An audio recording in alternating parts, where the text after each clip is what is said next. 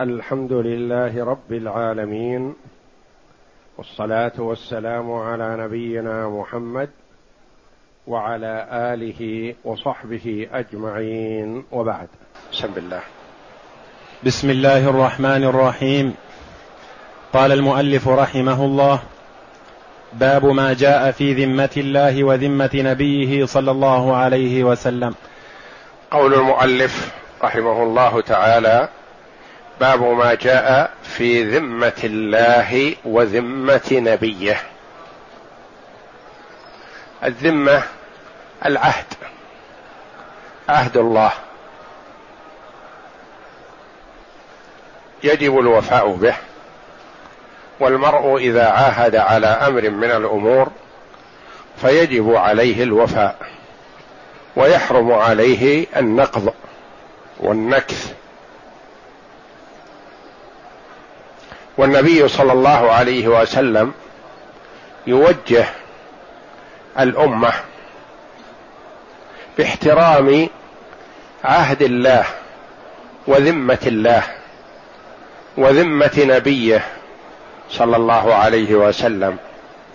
ولا يتساهلوا بهذا لأنه ربما يعطي القائد أو الكبير أو الأمير عهد الله أو يعطي ذمة الله أو يعطي ذمة رسوله لأشخاص أو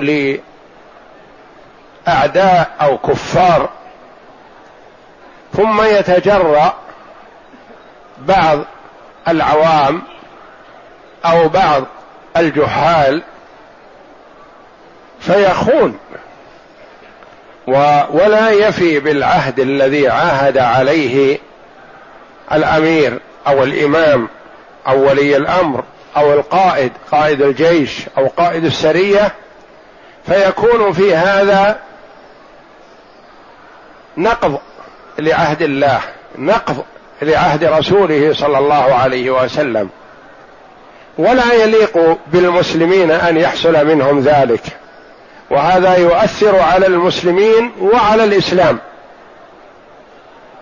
يقال المسلمون لا يفون بالعهد. الإسلام ما يحترم العهود والمواثيق بينما الإسلام يحترمها احتراما كاملا.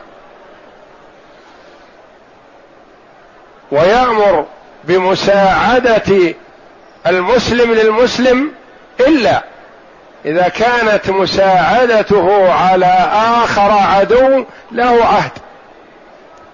فلا يساعد المسلم بما يخفر العهد. إلا على قوم بينكم وبينهم ميثاق. يعني إذا طلبوا منكم المساعدة في أمور الدين المسلمين فساعدوهم. إلا على قوم بينكم وبينهم ميثاق. ما دام بينك وبينه ميثاق فلا تساعد عليه أحدا ولا أخاك المسلم.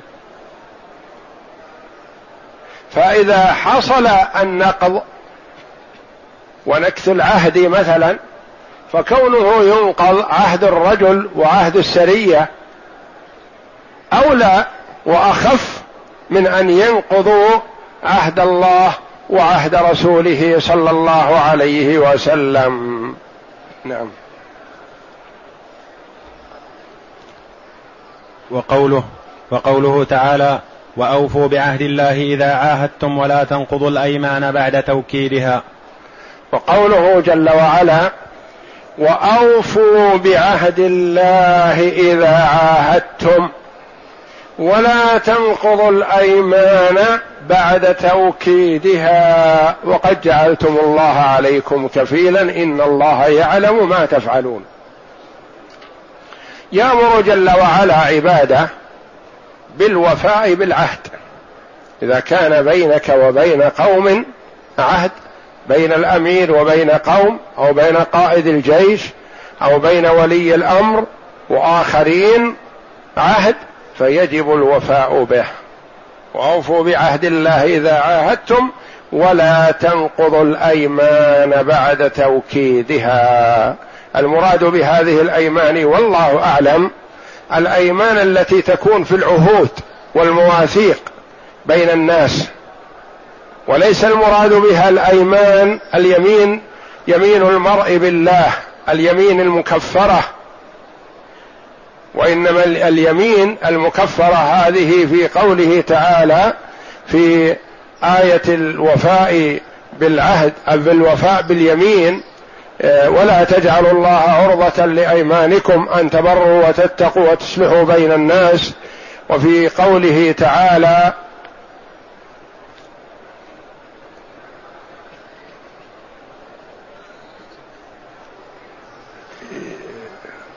في الأيمان التي فيها الكفارة فكفارته إطعام عشرة مساكين من أوسط ما تطعمون أهليكم أو كسوتهم أو تحرير رقبة. هذه الأيمان التي يقسمها المرء بالله والأيمان في هذه الآية المراد بها الأيمان التي تكون بين المسلمين والكفار كأن يتعاهدوا على أمر من الأمور. وأوفوا بعهد الله إذا عاهدتم ولا تنقضوا الأيمان بعد توكيدها يعني إذا أكدتموها وأبرمتموها ووقعتم عليها واتفقتم عليها فلا تنقضوها. فالنبي صلى الله عليه وسلم أبرم العهد مع كفار قريش في صلح الحديبية المعروف ولحكمة يريدها الله جل وعلا نقضت قريش العهد. والنبي صلى الله عليه وسلم التزم به ووفى به. وكان العهد بينه وبين كفار قريش في عام في العام السادس من الهجرة أن يضعوا الحرب بينهم عشر سنين. فلا تحارب طائفة طائفة. النبي صلى الله عليه وسلم ما يغزوهم وهم ما يغزون النبي صلى الله عليه وسلم ولا يساعدون احدا على غزوه أو غزو من دخل في عهده. فلحكمة يريدها الله نقضت قريش العهد في السنة الثامنة ما استمروا النبي صلى الله عليه وسلم وفى بالعهد وقريش نقضت. السنة الثامنة من الهجرة يعني بعد سنتين من إبرام العهد بينما العهد عشر سنوات اتفقوا. فغزاهم النبي صلى الله عليه وسلم وفتح الله له مكة. وصارت مكة دار إسلام بدل من كونها دار كفار. ولا تنقضوا الأيمان بعد توكيدها وقد جعلتم الله عليكم كفيلا. يعني قلتم بأنكم لا تنقضون العهد فما يليق بكم أن تنقضوه بل وفوا به وأعطوه حقه من الاهتمام. فكان المسلمون الأوائل يحافظون على العهود مع الكفار ومع غيرهم.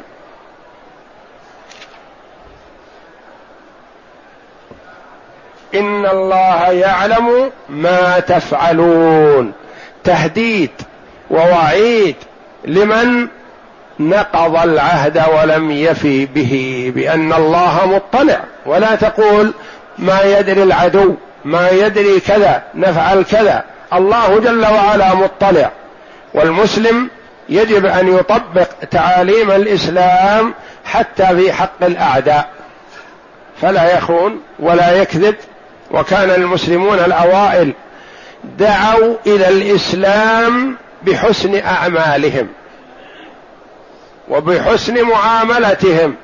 التجار الذين يسافرون إلى أقاصي البلاد ما كانوا علماء لكنهم كانوا متصفين بالصفات التي ينبغي أن يتصف بها المسلم في الصدق والأمانة والوفاء. فتعجب الكفار من حسن معاملتهم فسألوهم فقالوا ديننا يأمرنا بهذا هذا ديننا الذي ندين الله به. فدعوا إلى الإسلام بأعمالهم الحسنة وأمانتهم وحسن أخلاقهم بخلاف حال المسلمين اليوم أو أكثرهم والعياذ بالله كان ينفر من الإسلام بسوء معاملته والواجب على المسلم أن يطبق تعاليم الإسلام الواردة في كتاب الله وسنة رسوله صلى الله عليه وسلم في كل شيء حتى في حق الأعداء. يقول الله جل وعلا وإن أحد من المشركين استجارك فأجره حتى يسمع كلام الله ثم أبلغه مأمنه. لا تسرحه. يأتي يقول أريد أن أطلع على المسلمين وأحوالهم من أجل أن إذا أعجبني أسلم. نقول تعال. ونحافظ عليه كما نحافظ على أموالنا ودمائنا وأهلينا.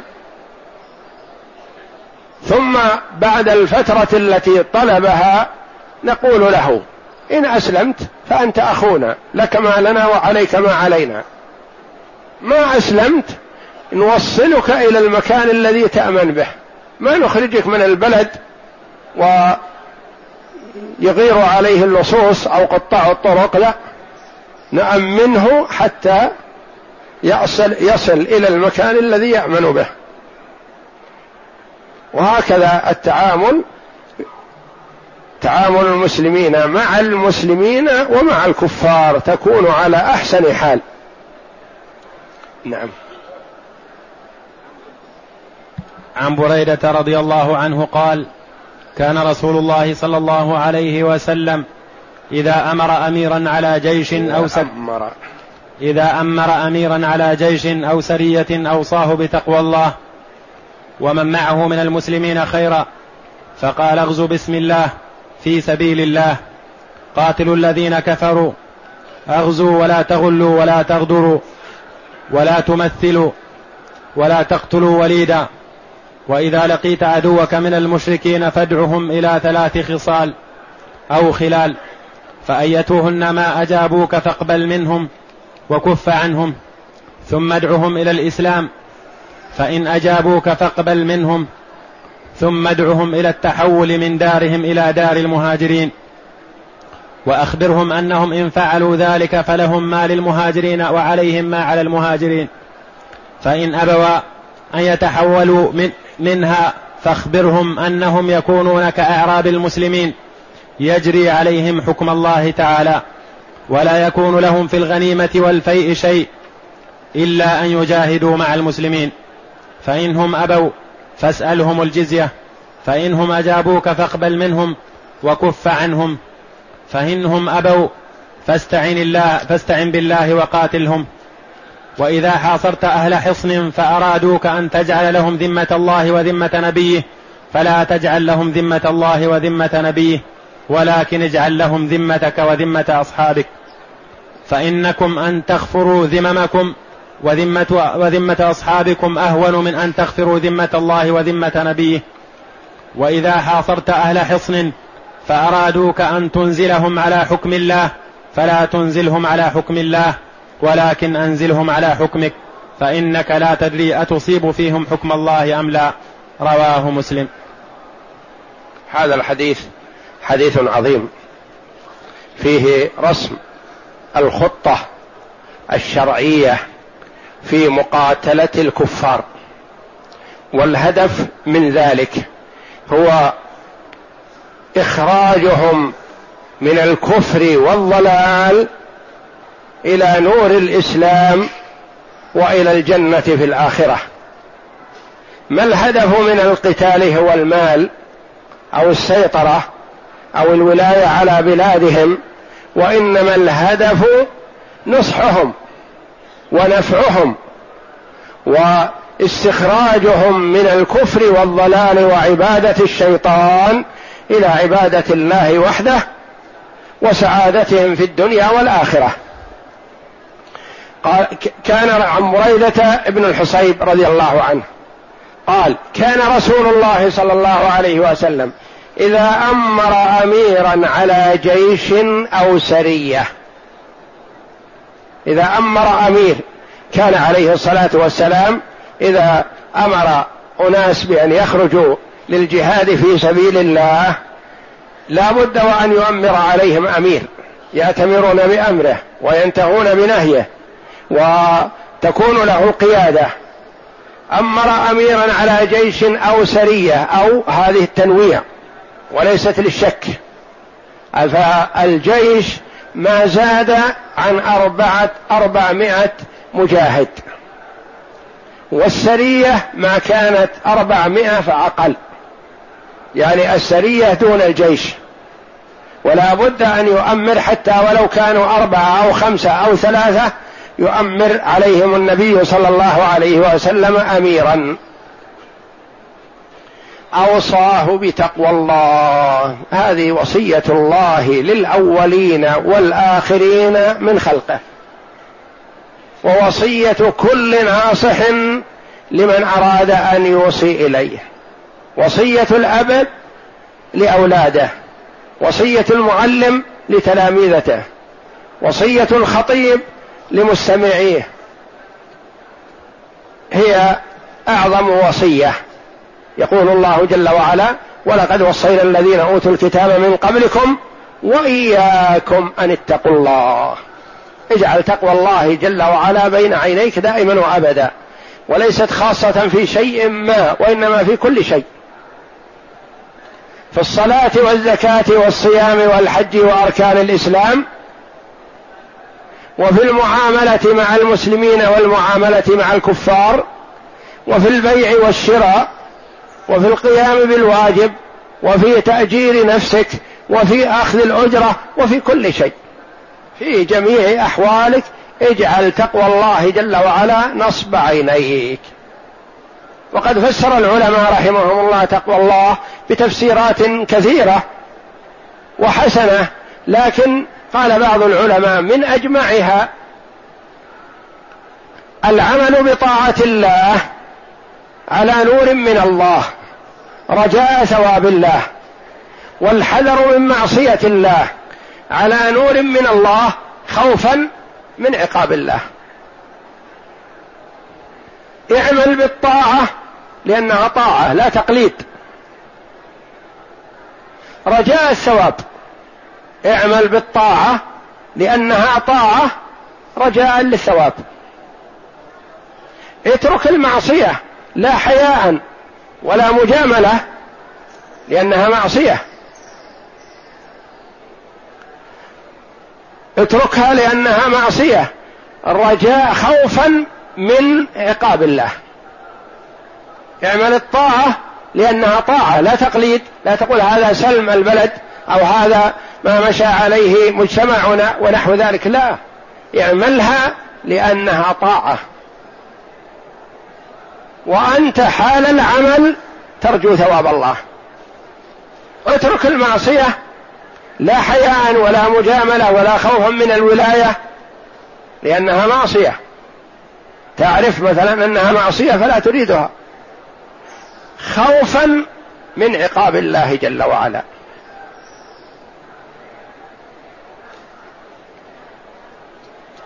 أوصاه بتقوى الله. وبمن معه من المسلمين خيرا. قال استوصي بمن معك خيرا. ارفق عليهم. ولا تحتجب عنهم. ولا تترفع عليهم. ولا تشق عليهم.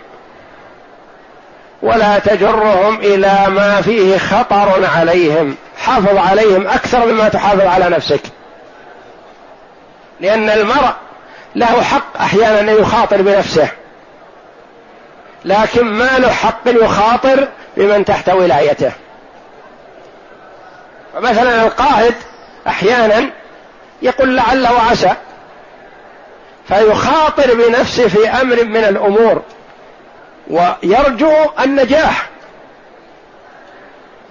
له ذلك. لكن ليس له أن يخاطر بالمسلمين الذين معه بالجيش بمن تحت ولايته بأصحابه يرفق بهم. وبمن معه من المسلمين خيرا. أكرمهم ولا تشق عليهم ولا تستأثر بشيء دونهم وإنما واسهم و اقبل معذرتهم وكافئ محسنهم وتجاوز عن مسيئهم. إن قد تحصل الإساءة من بعضهم فتحملها.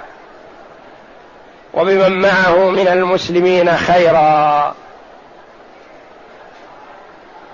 ثم قال بعد هذا فقال اغزوا بسم الله في سبيل الله. قاتلوا من كفر بالله. هذا الهدف من الجهاد من القتال. اولا اغزوا بسم الله مستعينا بالله. لا تتكل على حولك وقوتك ولا على جيشك ولا تقل جيشنا عظيم عددنا كبير قوتنا ظاهرة عدتنا ما يقابلها أحد. لا. اغزوا بسم الله مستعينا بالله. مهما كنتم ما تغلبوا أعداءكم بالعدد ولا العدة وإنما تغلبونهم بالإيمان بالله جل وعلا والاستعانة بالله. اغزوا بسم الله في سبيل الله. أحيانا يكون الغزو والقتال في سبيل الشيطان والعياذ بالله. أحيانا يكون في سبيل الحمية. أحيانا يكون ليرى أنه شجاع وجري. ليكون الغزو في سبيل الله يعني في مرضاة الله فيما يريد الله لإعلاء كلمة الله. حذاري أن تزهق نفسك في سبيل الشيطان. وكثير ممن يقاتل اليوم يقاتل في سبيل الشيطان.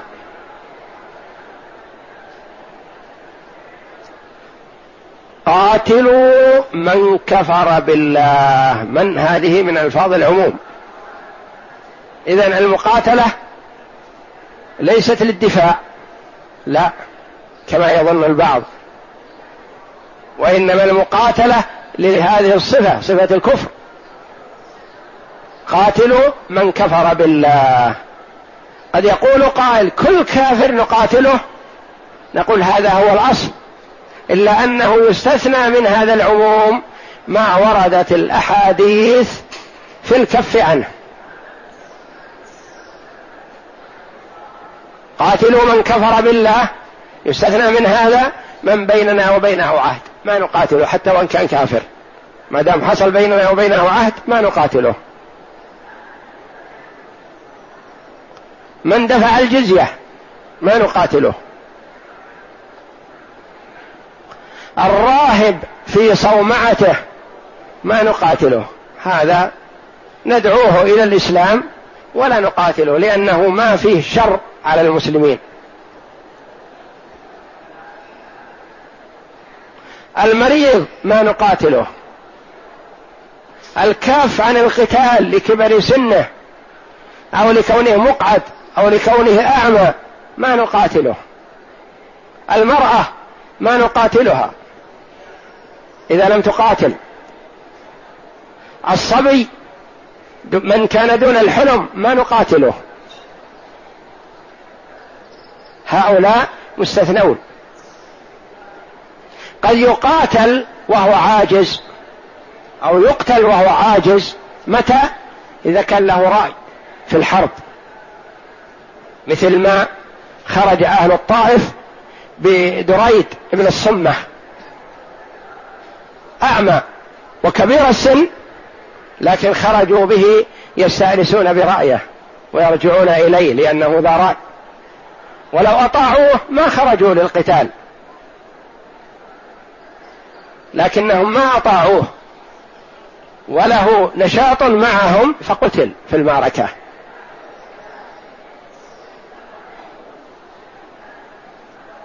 الراهب في صومعته ما يقاتل. من له عهد ما يقاتل. من أعطي أمان ما يقاتل. ولا يقتل. وإنما يقاتل المقاتل. والمقاتل نقاتله لا دفاعا عن النفس. لا وإنما نقاتله لكفره. نريد منه أن يسلم. أو يدفع الجزية. قاتلوا من كفر بالله إلا من استثني.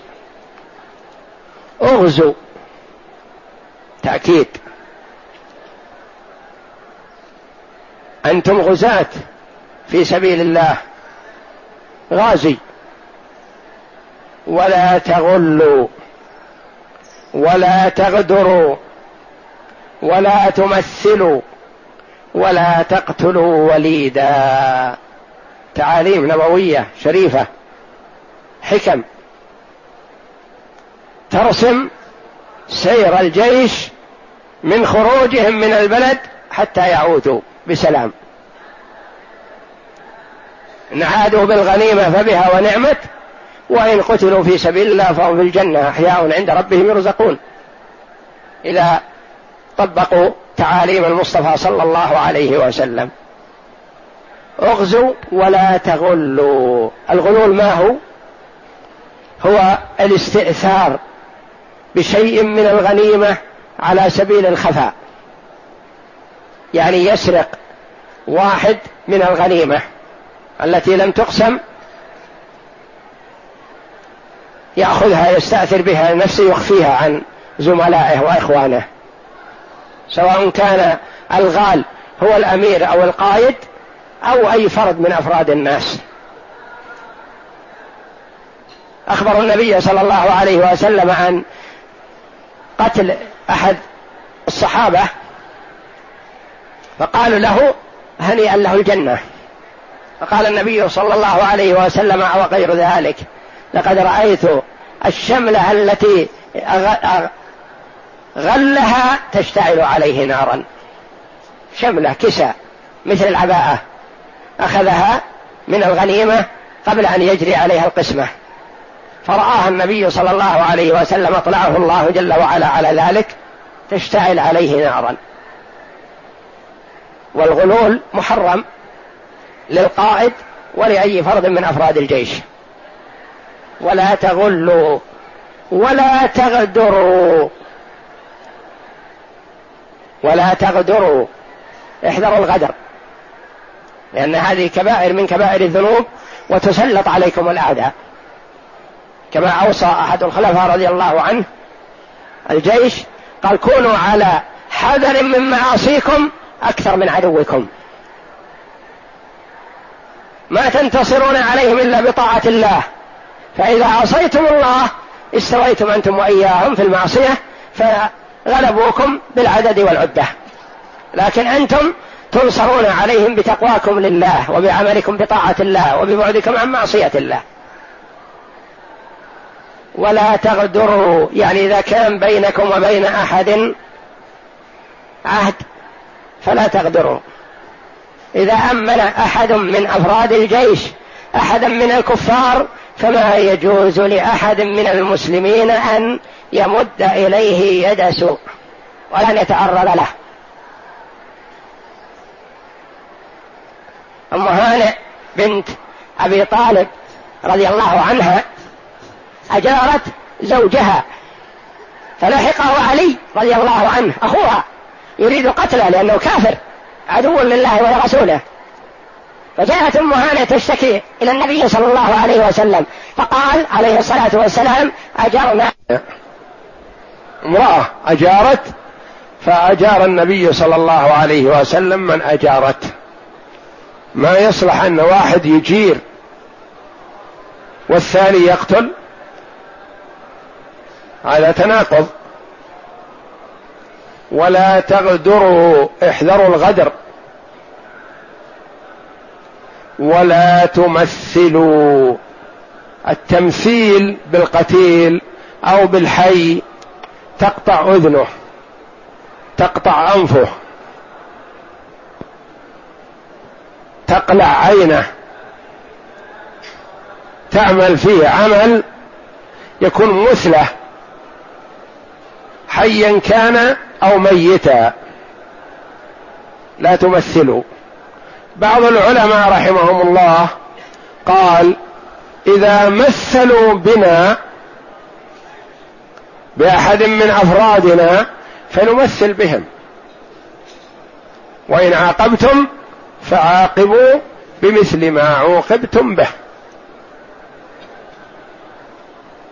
ومن اعتدى عليكم فاعتدوا عليه بمثل ما اعتدى عليكم. حتى نظهر لهم القوة ولا نكون في مجال ضعف. هم يمثلون ونحن نعطيهم أسرانا أسراهم الذي أسرناهم سالمين. لا. إذا تعدوا هم فنحن نقابلهم بسوء صنيعهم. والنبي صلى الله عليه وسلم لما خانت قريش العهد غزاهم عليه الصلاة والسلام وفتح الله له مكة. فهو عليه الصلاة والسلام محافظ للعهد لكن لما خانوا بدأت الخيانة منهم ما أقرهم. ولا قبل العذر منهم ولا جاء أبو سفيان حريص كل الحرص يبحث عن من يشفع له عند النبي صلى الله عليه وسلم ليزيد في المدة. بدل عشر سنوات يريد يجعلها عشرين. وانتهت ولله الحمد بسنتين. فتح الله لرسوله مكة.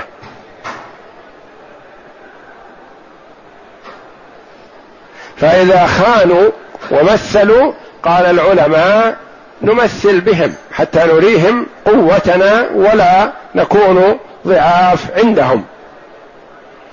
ولا تمثلوا ولا تقتلوا وليدا الوليد يعني من كان دون البلوغ. هذا إذا لم يقاتل. أما لو قاتل إذا كان عنده قدرة وقوة مثلا وقاد شيء من آلات الحرب ونحو ذلك أو كان فيه فائدة للمحاربين فيقتل. لكن إذا كان ولد صغير ما نقتله. لعل الله أن يهديه للإسلام.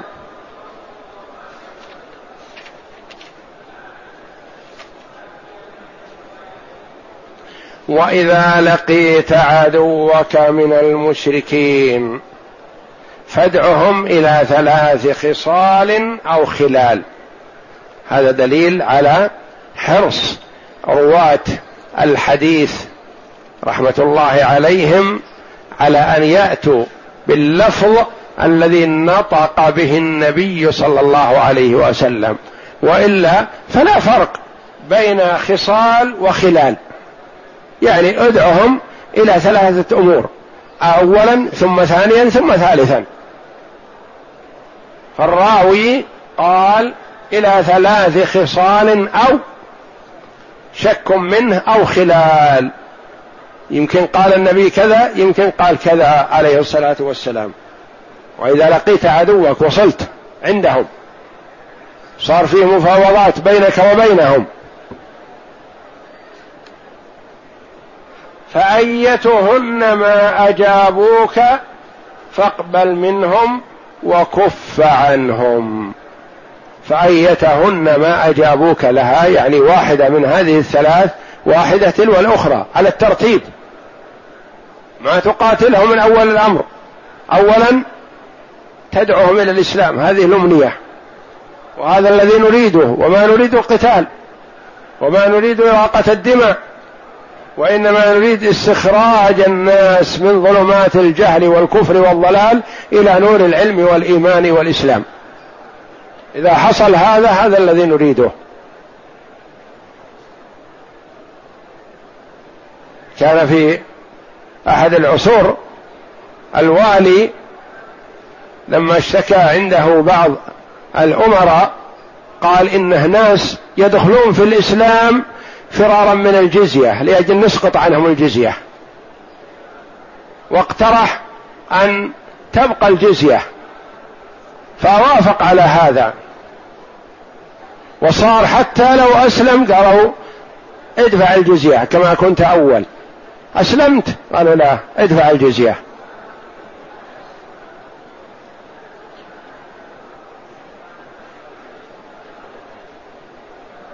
ثم إن عمر بن عبد العزيز رضي الله عنه ورحمه أمر بوضع الجزية وإبطالها عمن أسلم. فقل الوارد إلى بيت المال. فكتب أحد الولاة إلى عمر قال لو أبقينا الجزية على من أسلم لأن الآن ما عندنا وارد الوارد قليل. ونحن في حاجة إلى مصاريف لمصلحة المسلمين. فنريد مثلا حتى لو أسلم نبقي الجزية عليه. فكتب إليه عمر رضي الله عنه قبح الله رأيك. إنما بعث الله محمدا صلى الله عليه وسلم هاديا ولم يبعثه جابيا. ما بعث لجمع الأموال. وإنما بعث عليه الصلاة والسلام لهداية البشر. وعمر أقل وأصغر وأحقر من أن يدخل الناس في دين الله في ولايته أو كما قال رضي الله عنه يقول لا يا ليت الناس يدخلون في الإسلام ونعطيهم دراهم ما نأخذ منهم.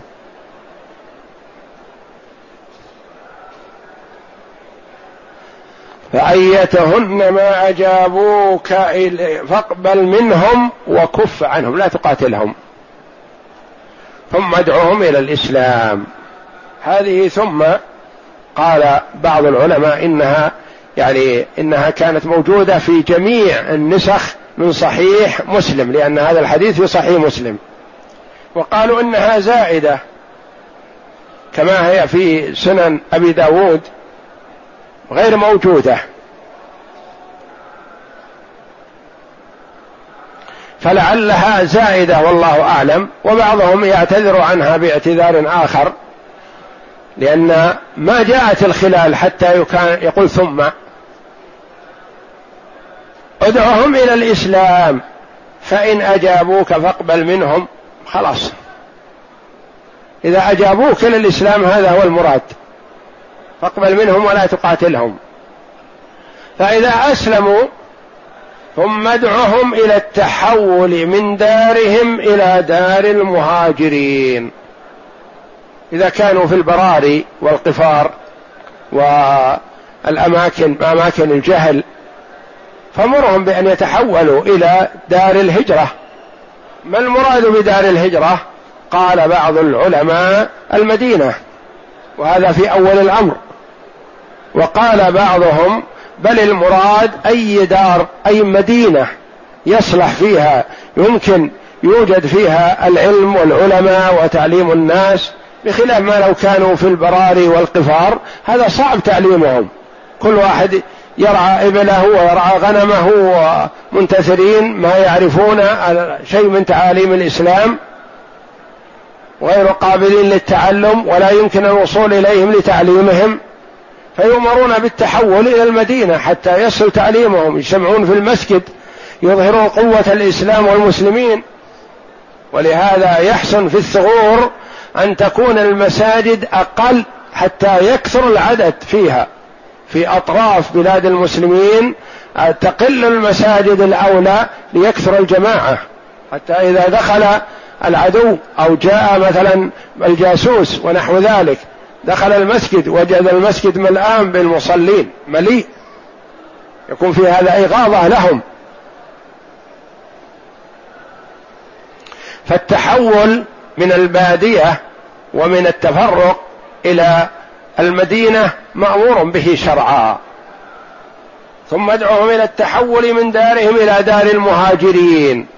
وكان أول من أسلم من أهل مكة يؤمر بالهجرة إلى المدينة لأن مكة دار كفر والمدينة دار المهاجرين.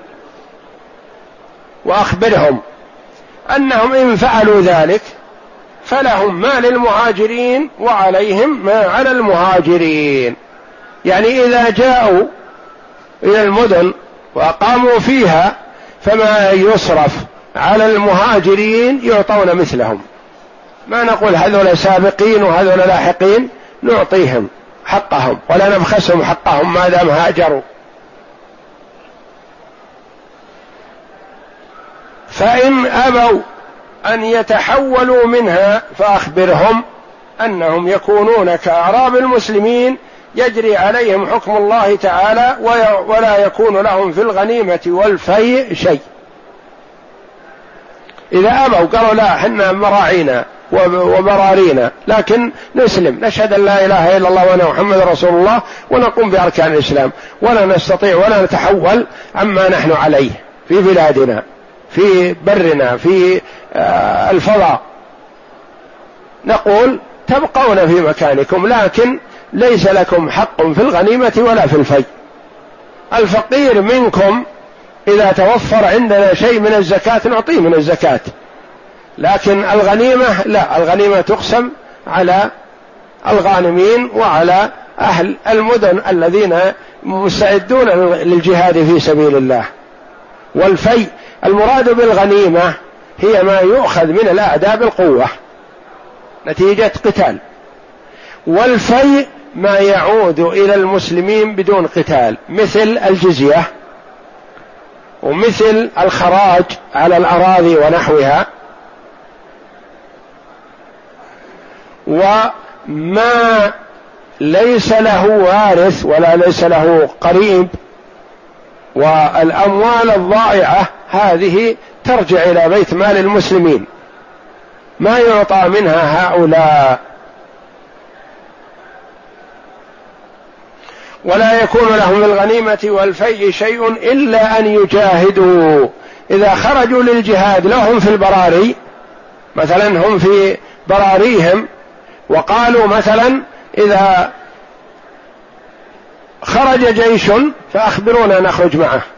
نقاتل في سبيل الله. هؤلاء لهم بصفتهم مستعدون للجهاد وخرجوا للجهاد. فإنهم أبوا يعني أبوا الإسلام فاسألهم الجزية. هذا الثاني من الخلال والخصال. الأولى الإسلام والتي هي المقصودة بالذات. فإنهم أبوا الإسلام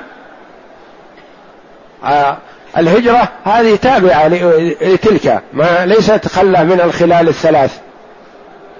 فإنهم أبوا الإسلام فقل لهم ادفعوا الجزية. يكون لنا الولاية على البلاد ونحافظ عليكم ونحميكم وتدفعون الجزية. والجزية ما يدفعه الكافر مقابل حمايته. ويقدرها الإمام حسب حال المرء. والله جل وعلا أخبر عن أحكام الجزية حتى يعطوا الجزية عن يد وهم صاغرون. يعني الكافر ما يكون له سلطة.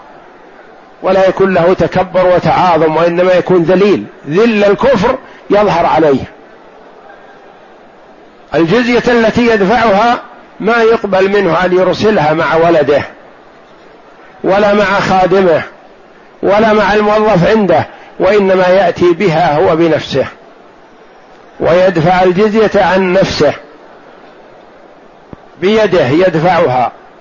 إظهار لإذلالهم حتى لعلهم يتضايقوا من هذا فيدخلوا في الدين الإسلامي. هذا سعادتهم. فاسألهم الجزية.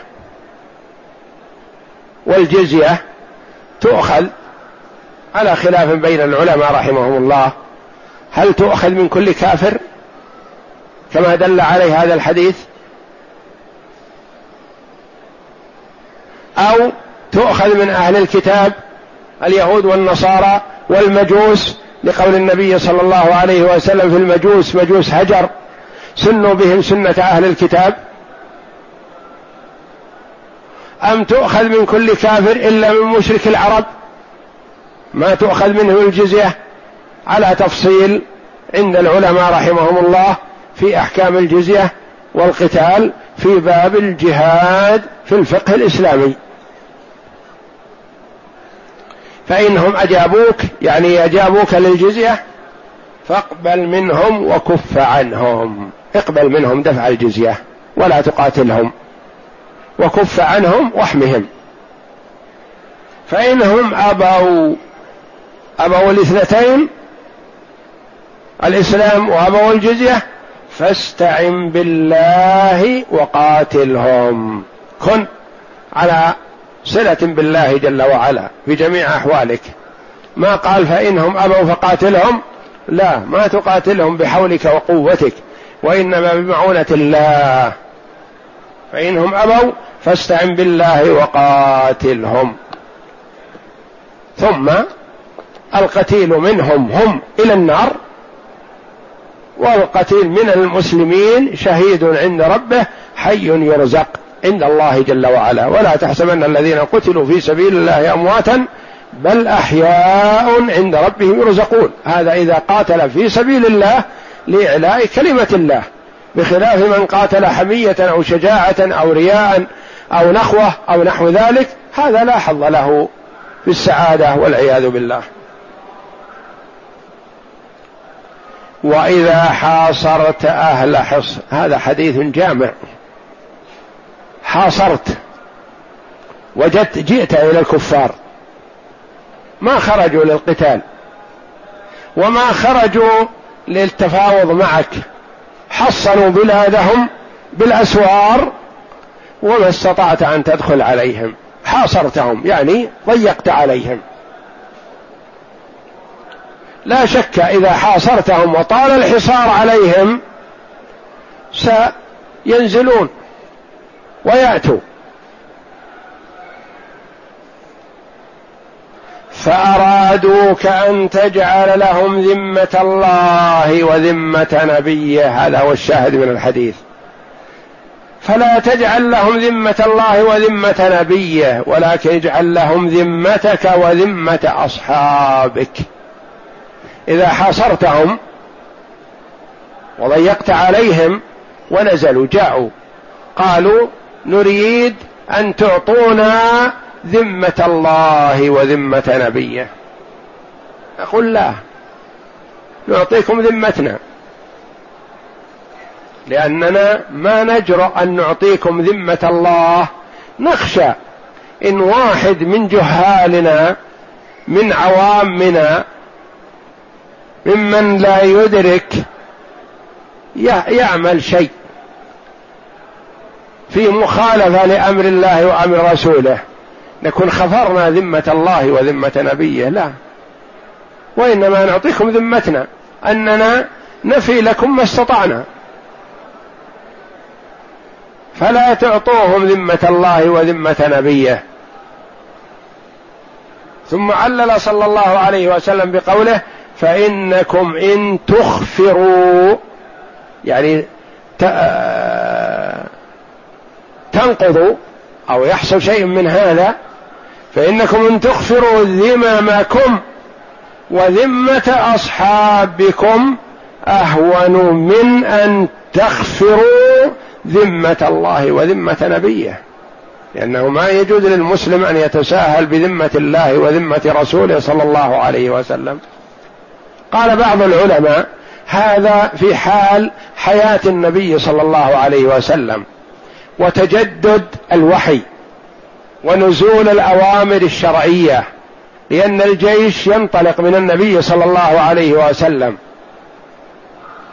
فإذا طلب منه ذمة الله وذمة نبيه ربما لا يدري ما الذي حصل. ما عنده إحاطة بالشريعة. الشريعة تتجدد ينزل آيات القرآن فيها أحكام. فلا يعطي أولئك ذمة الله وذمة نبيه. لكن اليوم والحمد لله الأمور بانت وظهرت ووضحت ولا هناك تشريع جديد ابدا. الأوامر الشرعية معروفة كما قال الله جل وعلا اليوم أكملت لكم دينكم وأتممت عليكم نعمتي ورضيت لكم الإسلام دينا. قبل هذه الآية ما كان تم. يتجدد ينزل أشياء ينزل أشياء وتنسخ أشياء وهكذا. ما ننسخ من آية أو ننسها نأتي بخير منها أو مثلها.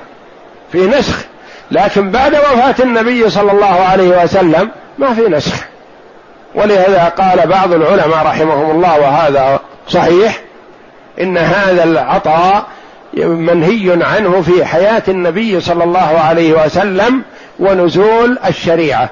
أما بعدما كملت الشريعة والحمد لله وعلم أنه لن ينزل شيء بعد هذا خلاص يعطونهم ذمة الله وذمة نبيه لأنهم يعرفونها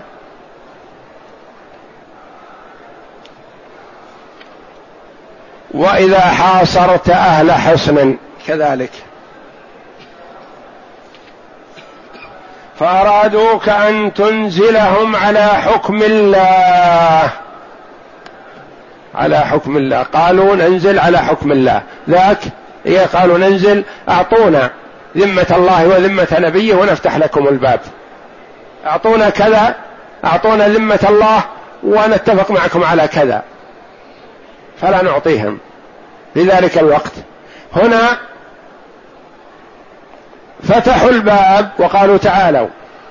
ننزل معكم على حكم الله. يعني احكموا فينا بحكم الله. نقول لا. يعني في ذلك الوقت. نقول لا. حكم الله قد يتجدد قد يتغير. ما ندري ما الذي حصل. ما نعطيكم حكم الله وإنما نحكم فيكم نحن. نحن نحن نعطيكم حكمنا الذي نجتهد فيه. ولا نألو لكن ما نقول هذا حكم الله. وبعدما كملت الشريعة قالوا يجوز أن تعطيهم حكم الله وحكم رسوله لأنك تعطيهم على كتاب الله وسنة رسوله. فلا تنزلوهم على حكم تنزلهم على حكم الله ولكن انزلهم على حكمك. قال هنا على حكمك وذاك على ذمتك وذمة أصحابك. لأن الذمة كل له ذمة. بخلاف الحكم فما يصلح أن أي فرد من أفراد الجيش يحكم. لا. أي فرد من أفراد الجيش يعطي الذمة يعطي الأمان. أجرنا من اجرت يا أم هانا. الحكم لا حكم القائد فقط. ولكن انزلهم على حكمك فإنك لا تدري أتصيب فيهم حكم الله أم لا؟ يعني قد تخطئ. وهكذا إذا كان المطلوب النظر في شيء في مجال الاجتهاد حتى بعد وفاة النبي صلى الله عليه وسلم فلا تنزلهم على حكم الله. وإنما قال أنا أجتهد قل أنا أجتهد فيكم حسب ما أفهم من كتاب الله وسنة رسوله صلى الله عليه وسلم. فإن أخطأت فالخطأ ينسب إلي. ولا ينسب إلى كتاب الله ولا إلى سنة نبيه صلى الله عليه وسلم. وهذا هو الشاهد من إيراد هذا الحديث العظيم في هذا الباب في ذمة الله وذمة نبيه وحكم الله جل وعلا. والله أعلم. وصلى الله وسلم وبارك على عبده ورسول نبينا محمد وعلى آله وصحبه أجمعين.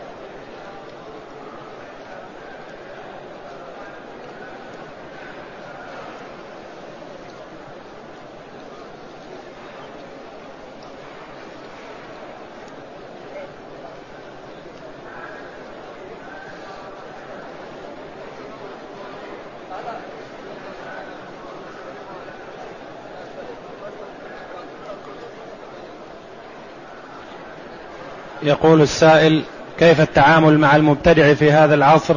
هل يهجر هجرا كليا؟ المبتدع هو من يخالف الشريعة ومخالفة الشريعة تتفاوت. إن كان المبتدع بدعته مكفره أو غير مكفرة يعني تدخله في الكفر أو لا تدخله في الكفر. اولا موقفنا معه اولا وقبل كل شيء دعوته إلى الحق. وإظهار الحق له وبيان الأدلة في ذلك. فإن استجاب فالحمد لله. وإن أبى فلا يخلو. الناس يتفاوتون في هذا. إن كان في هجره ردع له وتحذير للناس من اتباعه والجلوس معه فيهجر ويعلن ذلك. وإن كان في هجره تسلط منه ومن أتباعه مثلا فيدارى فكل بحسب حاله. وأهم ما يكون دعوته ودعوة من معه إلى الحق وبيان الأدلة. والله أعلم. وصلى الله وسلم وبارك على عبده ورسول نبينا محمد وعلى آله وصحبه أجمعين.